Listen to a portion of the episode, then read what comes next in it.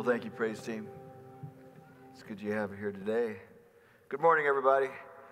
Um, thank you so much for coming out here on this beautiful day to worship the Lord, a time for us to get refreshed, renourished, and strengthened. This is our week number four in our series of eight on the book of Revelation. And um, I want to make sure that if you did not get one of these right here, it says, Dear Church, everything's going to be okay, right on the cover. It is a guide, um, a user's guide to walk through the book of Revelation. Each of the chapters is briefly summarized. The symbols, the numbers are explained. I think you'll find this very beneficial. There should be some on the back table on your way out. If you do not have one or if you lost yours, please pick another one up.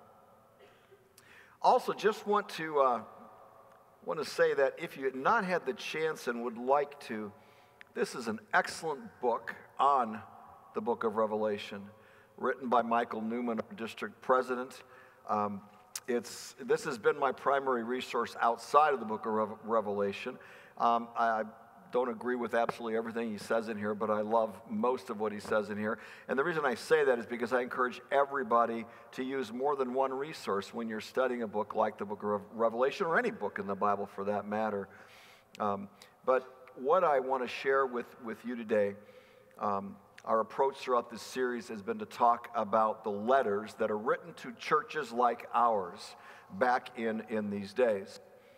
Because Revelation is so often misunderstood and misrepresented, but it is a book meant to be understood because the people who are reading this needed to know that God was still in control in their lives. And so it was written in their language, and we just need to learn a little bit about their language, their history, so we can understand it as they did, so we can read it through their eyes.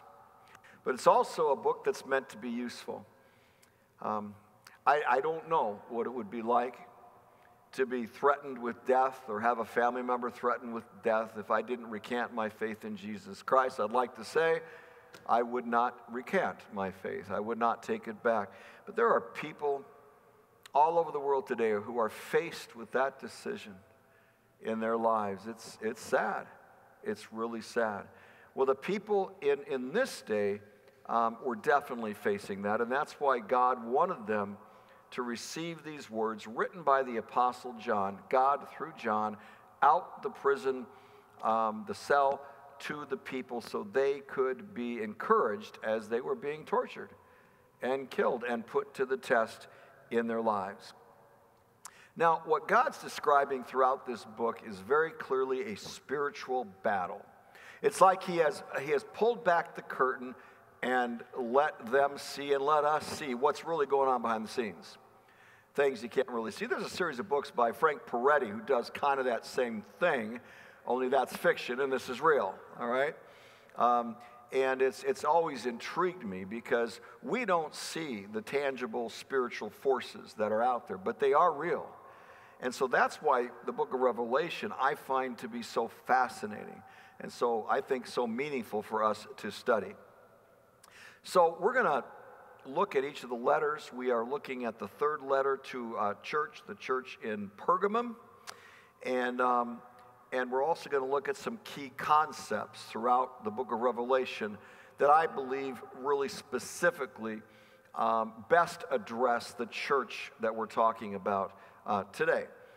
Now, so far, we have looked at the key concepts of the Antichrist, which is a term not even used in the book of Revelation, but whatever you hear anybody write about or talk about the book of Revelation, it's described, well, the Antichrist in Revelation.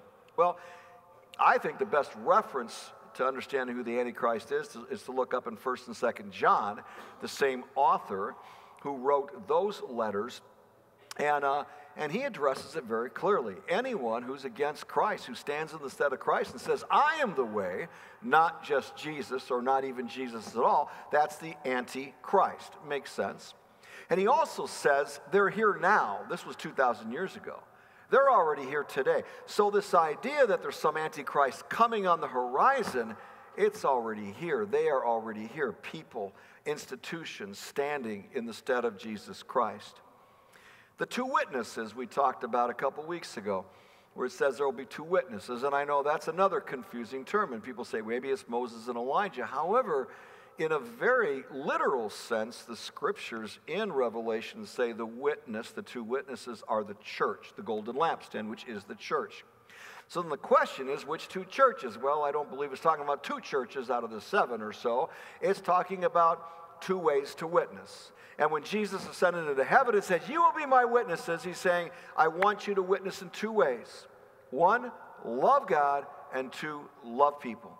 Love the people you put in your lives. This is really important because I shared with you before, one of my biggest struggles in life is, is really accepting injustice.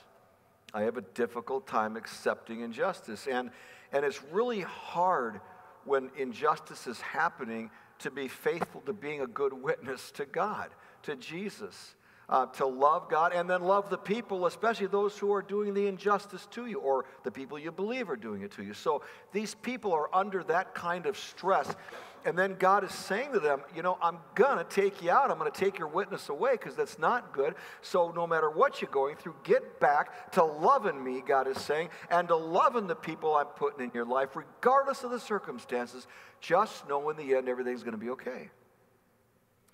We also talked last week about the last days. What are the last days? Well, I think it's very clear that we're in those last days right now.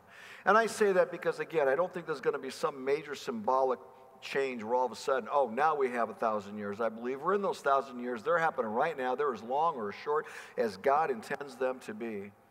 But we are in a time of trouble, we are in a time of tribulation. You cannot deny that. Read Matthew 24, it makes it clear. So we have a spiritual battle going on. It's a battle for souls, and Jesus is revealing that battle to us and to the people that are dealing with this. So, some of the concepts, the three concepts we're going to look at today, are actually one concept. It's all about Satan, who's called the dragon, the beast, and the number 666. We'll get to those. First, let's look at the letter written to the church of Pergamum. In chapter 2, verses 12 to 17. Again, the references that you're going to see on the screen, I really encourage you to write those down, do your own study on them. Um, use the, the guide that I, I shared with you a few moments ago. That'll be helpful as well. So, chapter 2, verse 12 begins. To the angel of the church in Pergamum, write this, John. So, Jesus is telling John to write this. The angel we've discussed, and we'll keep mentioning it, is a messenger, it's the pastor, the pastor of the church, who then reads these letters orally to the people. These are the words, Jesus says, these are the words of him who has the sharp, double edged sword. A sharp, double edged sword. You, you hear that a few times in the Bible, in Galatians and Hebrews, about the sword that cuts two ways. The Word of God cuts two ways, guilty or not guilty. And as I was thinking about this, I actually forgot to pick up the sword for the angel Gabriel scene. How many of you know what I'm talking about? The angel Gabriel scene. That is a that's a mighty sword, double edged. It's actually quite dangerous too. Um, that's why we get only young studs from high school to hold that up there. And they are Gabriel. And by the end of three nights, this arm is twice the size of this arm. But anyway. It's a heavy sword, but it cuts two ways guilty and not guilty. That's the way the Word of God is. He's going to let you know. He's like in our conscience going, yes, that's right, or no, that's wrong. Um, it goes on to say here in verse 13, I know where you live, where Satan has his throne. If you just take that out of context, I'm thinking, wow, that is a low blow. You know, I know where you live. That's where Satan lives, that's where he's ruling. It's true. That is the reality. What he's really saying is, you're experiencing it more, maybe, than other parts of the world because, because Satan himself was there.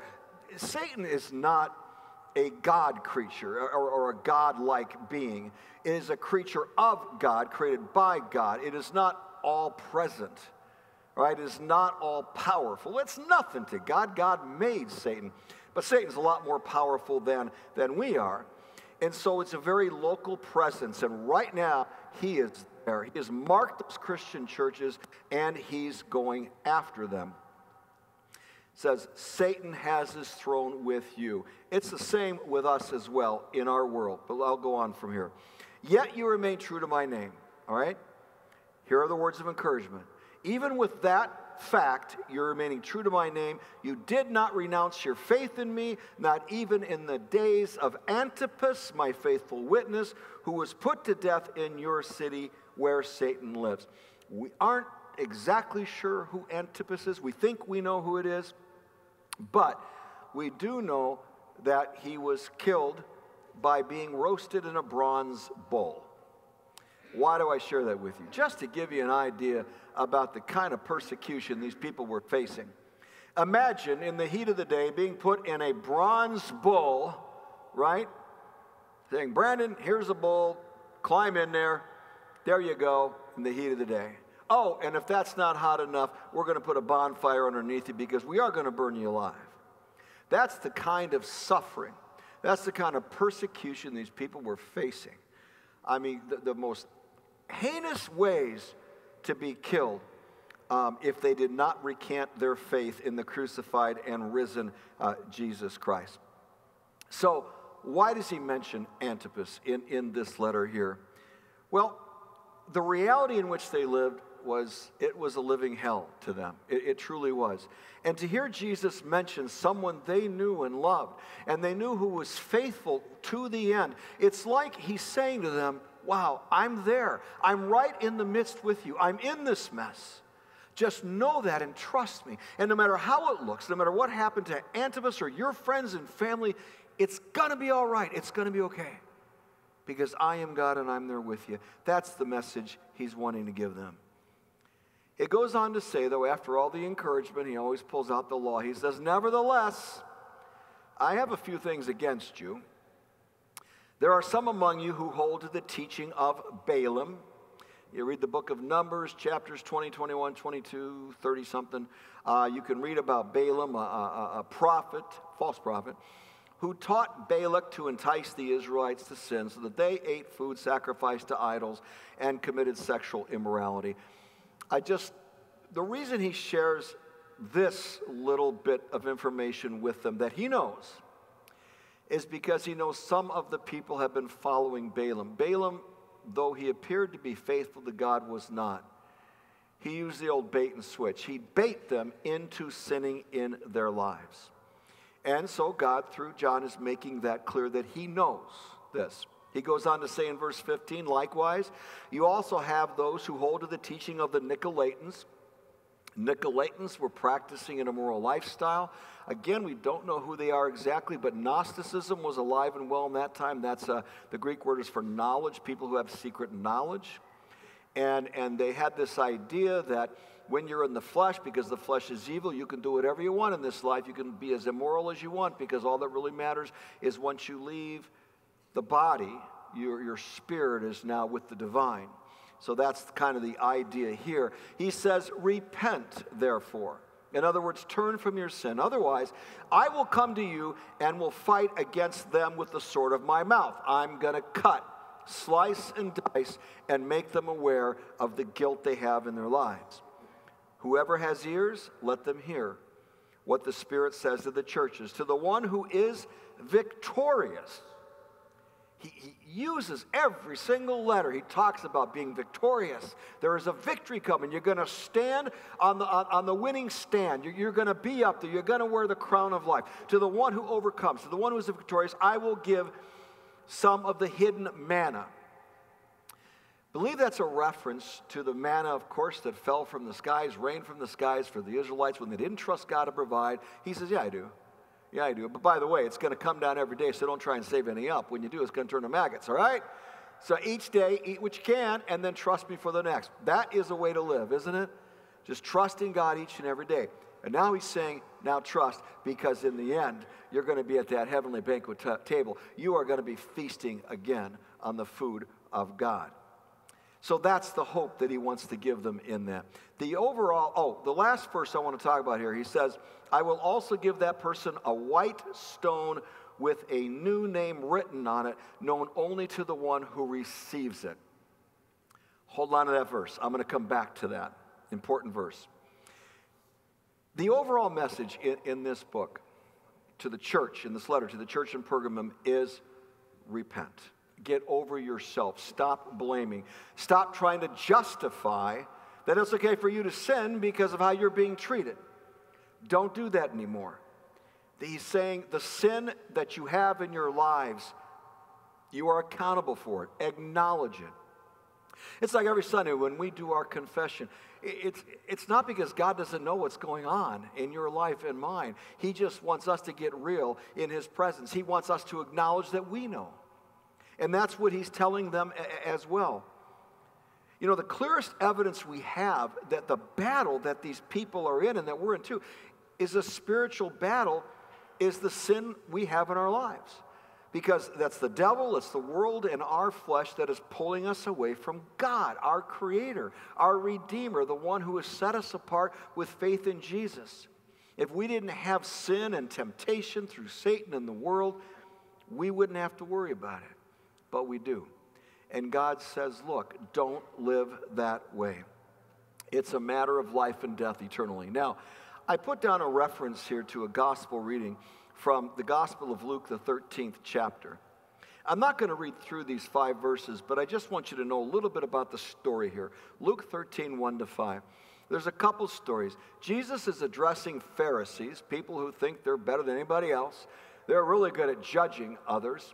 And he's saying, So, do you think that these Galileans were worse sinners than others because they suffered this way? I tell you, no, but unless you repent, you too will perish. Or those who died when the tower in Siloam fell on them. Do you think you're better than they?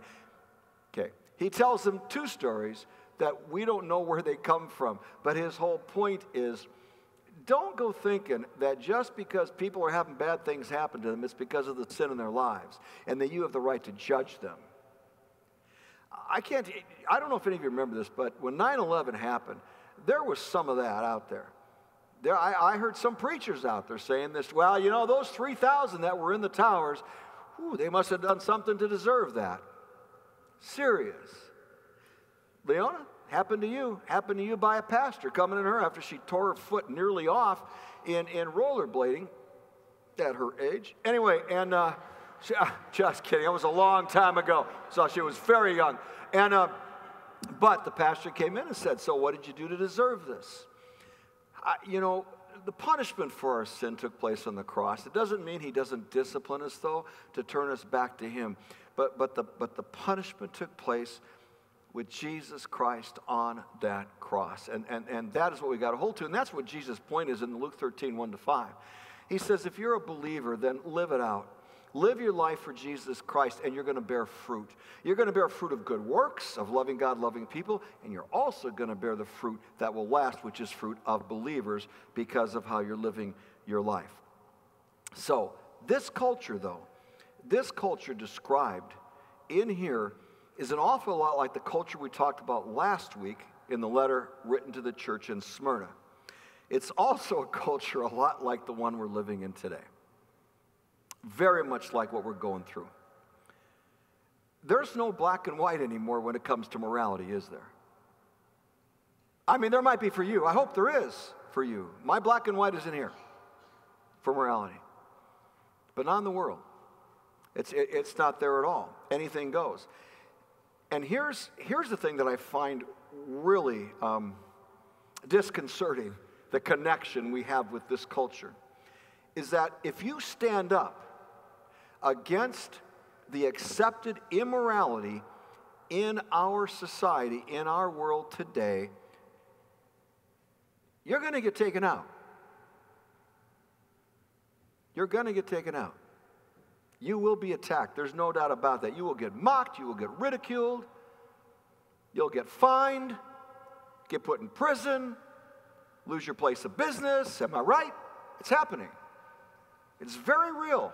It's very real in our own culture today, right here. It, you know, this is why this book is so interesting to, to know more about and how they see it. Because we're not so different than they are right now. Their persecution is more severe, but not more severe than people in other parts of the world today. And God gives Satan this title He is the prince of this world. He's the prince of this world, not the king. Jesus is the king. He ultimately is the ruler, and he rules through us, by the way. He, ru- he rules through the Christian church, his word, his sacraments, and our prayers. That's how Christ rules today. But Satan, as the prince of the world, is demanding, as the prince, that you follow him. How's our world doing? How's our culture doing? How are we doing? Because that's the reality. And, and, and what's happened to this church is it's happened inside their church. This church itself has compromised what God says in here. I want you to think about that because when we talk about what God says in here, what He calls a sin is a sin. I call a sin from up here. What people say, oh, you can't talk about abortion, you can't talk about gay rights, those political issues. No, they were biblical issues before they were political issues. And so they're going to be talked about because that's in here. All right? You know what our biggest enemy is, though, to that line of thinking that this is the authoritative Word of God? Our churches who say it's not anymore. Because the Bible is being treated like, much like uh, many people treat the Constitution of the United States. Not as a document that's been time tested and lasts for all time, but as a living document that will change as society changes. That's how this is getting changed. Not here, but in many churches. Well, well, I really don't think this is true because society now accepts that sin, accepts that sin, and so forth and so on. And that is what has happened inside this church in, in, in Pergamum. They have compromised what God has says in here to conform to what the world is teaching and living out there. Their ethics have become lousy. Their idolatry is ridiculous, and their immorality, sexual immorality, is off the charts. And God knows that, and they need to repent because they are His church. And they are called by God as we are to give a witness to Jesus Christ. One of the things that this book of Revelation does is it makes real clear the reality of evil, that evil is alive and, and well. And I want to talk about that, that nature of evil for, for just a moment by addressing these three concepts the dragon, the beast, and the number 666. Some of this is in chapter 12 of Revelation and some in chapter 13. But I want to begin with this verse in Revelation 2:13, the devil is present among us. How many of you ever heard the phrase, the devil goes to church too? Satan goes to church too. Yeah, he does. Jesus said to the believers in Pergamum, I know where you live and where Satan has his throne. Okay? Well, we live in the same place. And the important thing for us to remember is that Satan is alive and his minions, and he's active and he is here to take us out. Second point the dragon that's talked about in Revelation chapter 12 is the devil. Okay? Satan is an incredible mimicker, all right? He, he mimics things to confuse people and get people to follow him. In Revelation 12 9, it says very clearly the great dragon was hurled down. Who's that dragon? That ancient serpent called the devil or Satan who leads the world astray. Very clear. The dragon is Satan. He was hurled to the earth and his angels with him. Now, when did that happen? Well, it happened before Adam and Eve. All right? Sometimes we say the first sin was by Adam and Eve, when in actuality it had happened before that. It had happened in the heavens when um, Lucifer himself said, uh, Yeah, me being just under you isn't good enough. You know, I want to be God. He was hurled down from the heavens, and so were those angels who followed him, which it appears were many. The next thing I want to address is in Revelation 12 17, very clearly this. Make no mistake about this the devil is out to get you. The devil is out to get every single one of us. It says this Then the dragon, who's the dragon? Satan, was enraged at the woman. Who's the woman?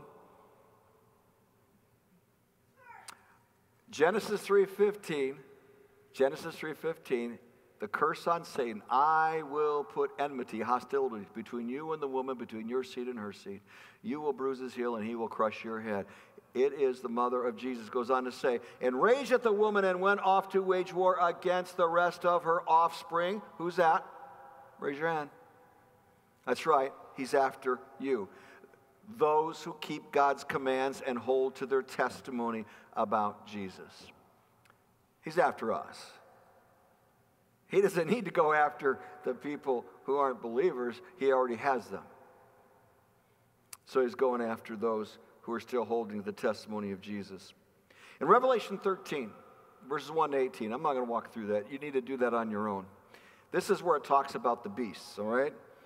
This is also where people can get really confused or start freaking out when reading the book because the word beast is a scary what comes to mind when you think of a beast first thing i think of is the beast in aliens right or the predator you see those movies? I'm not, I, am not saying you should, but anyway, I did. Anyway, the word for beast, though, in the Bible refers to an animal, but different animals. Acts 28 uses the word, it refers to the snake that bit Paul. Hebrews 12, it's a farm animal, and John says he sees a vision of an animal, a very weird animal in verses 1 and 2 of 30, it says the animal has 10 horns with crowns on them and seven heads. It looks like a leopard, but it also looks like a bear and a lion. It, I don't care what it looks like, it is a creature you don't want to mess with. All right? I'd see that, I would run. I have one, to, I, I used to love camping. I don't do very much of that, but do not read this chapter while you're camping. Just don't do it because uh, it, it, it, can be, fr- it, it describes a powerful, a, a relentless animal that's after you. That's what evil's like. That's what the devil is like.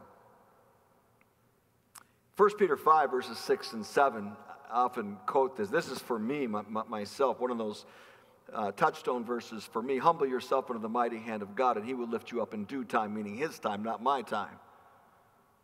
All right? And he will lift me up in, in his time. Cast all your anxiety on him because he cares for you.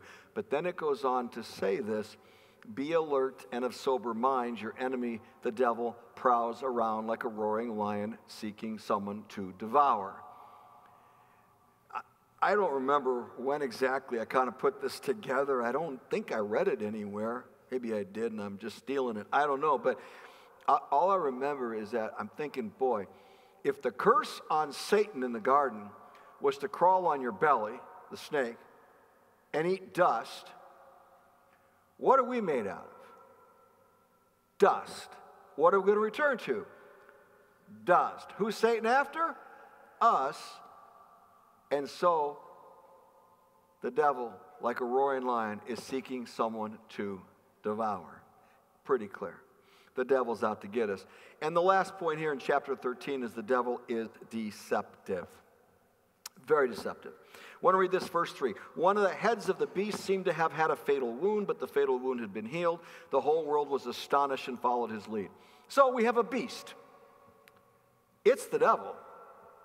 But as it, as it appears to the people, it appears to them, oh, it had a fatal wound and God healed, and so the world followed him. Who's he mimicking? Jesus, the risen Jesus. That's why he's getting people to follow him. He's mimicking Jesus Christ. In Revelation 5, verse 6, it describes this beast as the lamb who was slain. That's Jesus. But he's not the beast. But this is Satan mimicking the beast.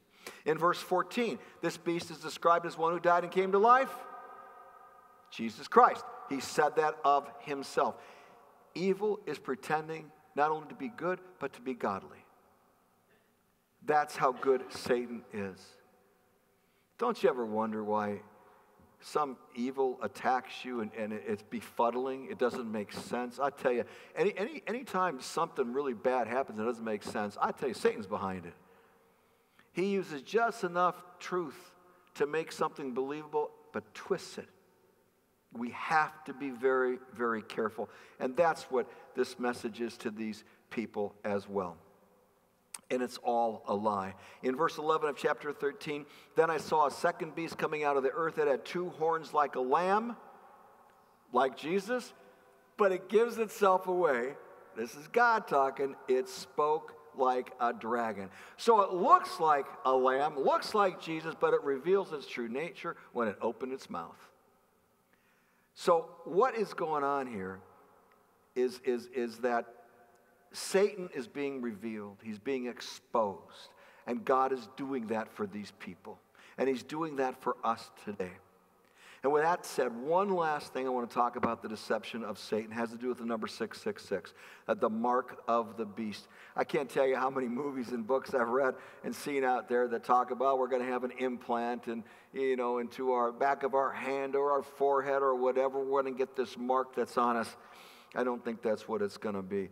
In verse 16 of chapter 13, it says, The second beast was given power to force all people, great and small, rich and poor, free and slave, to receive a mark on their right hands or on their foreheads so that they could not buy or sell unless they had the mark, which is the name of the beast or the number of the name, of its name. The mark symbolizes slavery to Satan his name or number that's on our hand or on our head means we are acting like we belong to him.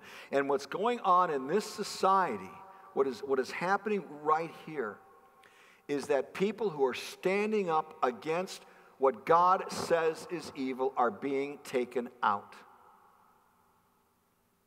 They're taken out of their businesses. They are being mocked. They're being ridiculed. They're being fined. They're being imprisoned. It goes on and on and on. This is a reference to being enslaved back to Satan. Christ came as a redeemer. You know what that means? He redeemed us, He bought us back from Satan.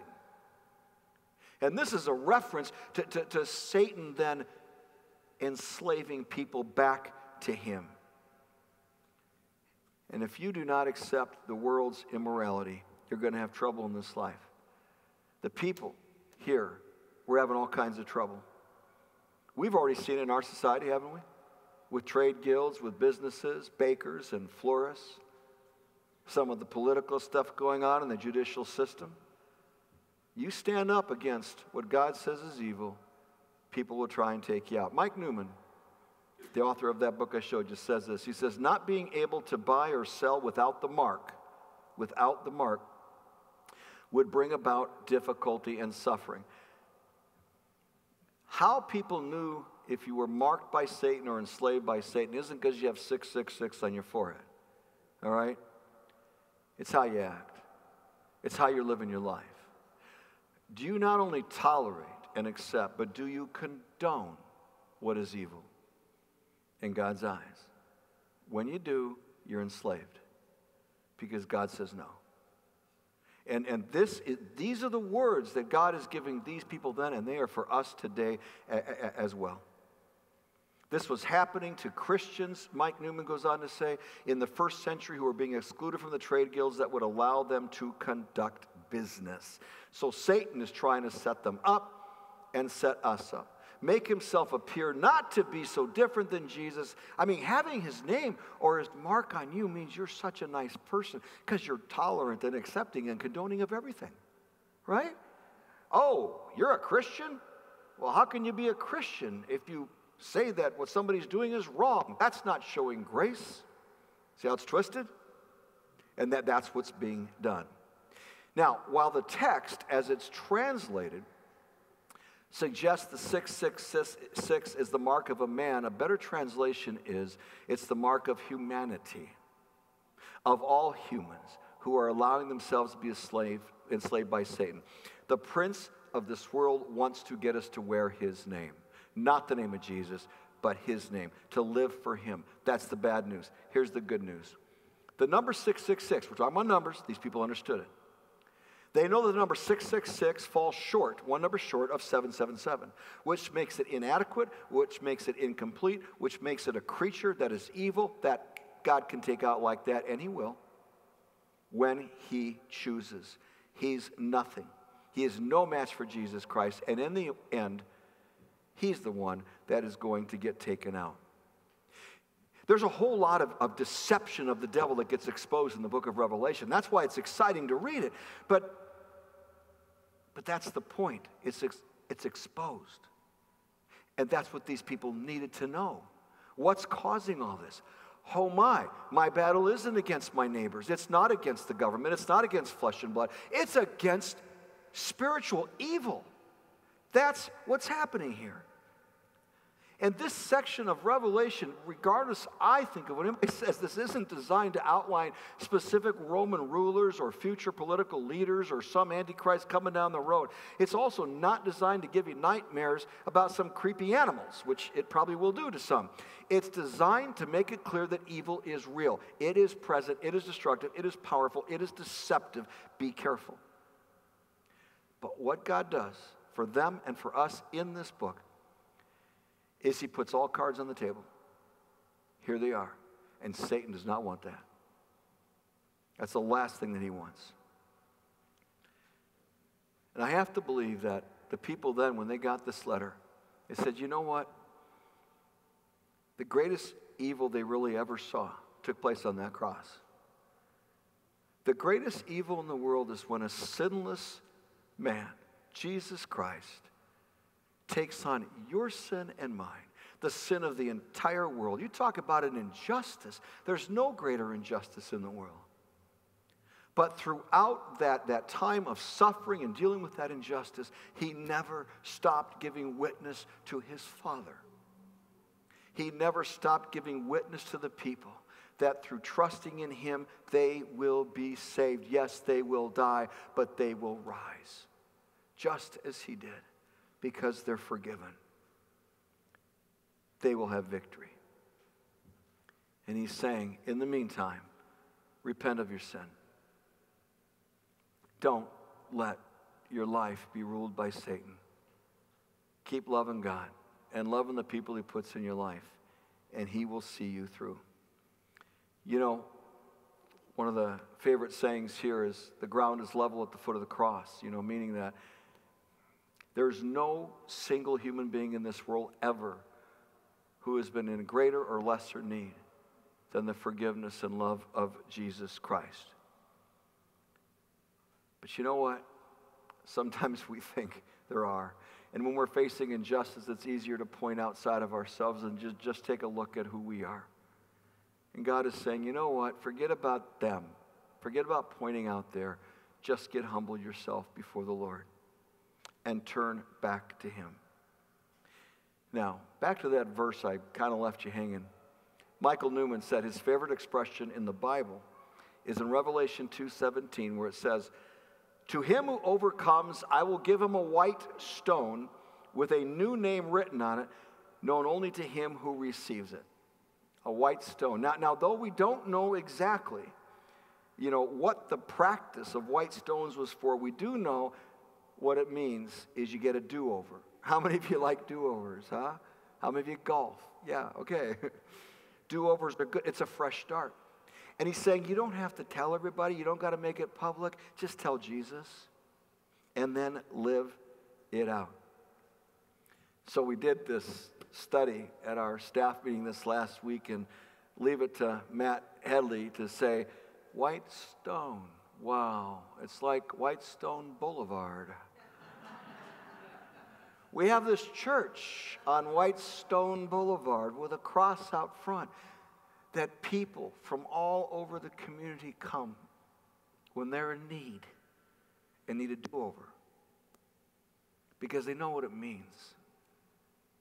You know what it means to come here. We need do overs.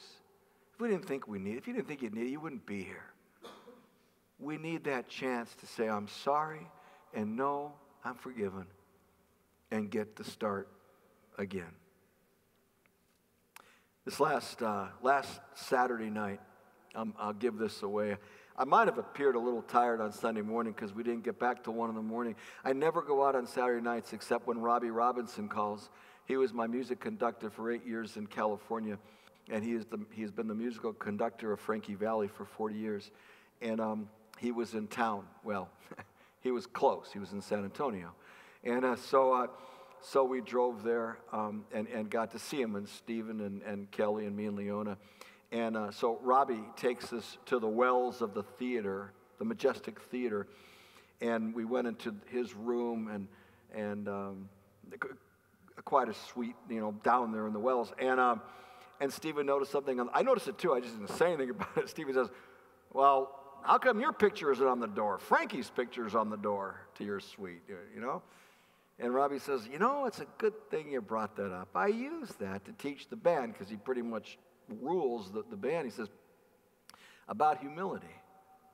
Every time they talk about, I don't like the way Frankie does this, or I don't like the way Frankie does that, he goes, Yeah, whose picture's on your door? Whose name is on your check? So whose are you when you're working for Frankie? Right? You live for him. And he said that it always gives them an opportunity to talk about Jesus Christ. Who, whose am I? And I've shared this a lot. I, most of us have experienced this. Uh, when we were younger, our parents would say as we were leaving to a party or someplace, remember who you are. You know, I used to think I'm supposed to be a brower. You know, says, no, they meant remember whose you are. You're a Christian. You're a follower of Jesus. And this is the message that, that God is giving the, these people. It's not a lot of fun sometimes, is it? It's hard to be faithful to Jesus, especially in a society where everything and anything seems to go. But we are called by God to give witness, loving God and loving the people He puts in our lives and still stand up for what we believe. And the reality of Jesus' death and resurrection to these people meant they were getting a new beginning. The same is true for us today. Every day we get a do over. Every day we get to be reminded of the hope we have. Our sin is forgiven. And because Jesus rose from that grave, so will you. What a promise. This letter to the people back then was written to us as well. And Jesus wanted to convey to them and to us this truth. No matter what you're going through, no matter what you've been through, no matter how many sins, how often you've sinned, the kind of sin, in the end, in the end, and in the words of Daniel Decker, who happened to be at our staff meeting as well, the fix is in. Satan loses and Jesus wins and everything is going to be okay. Amen?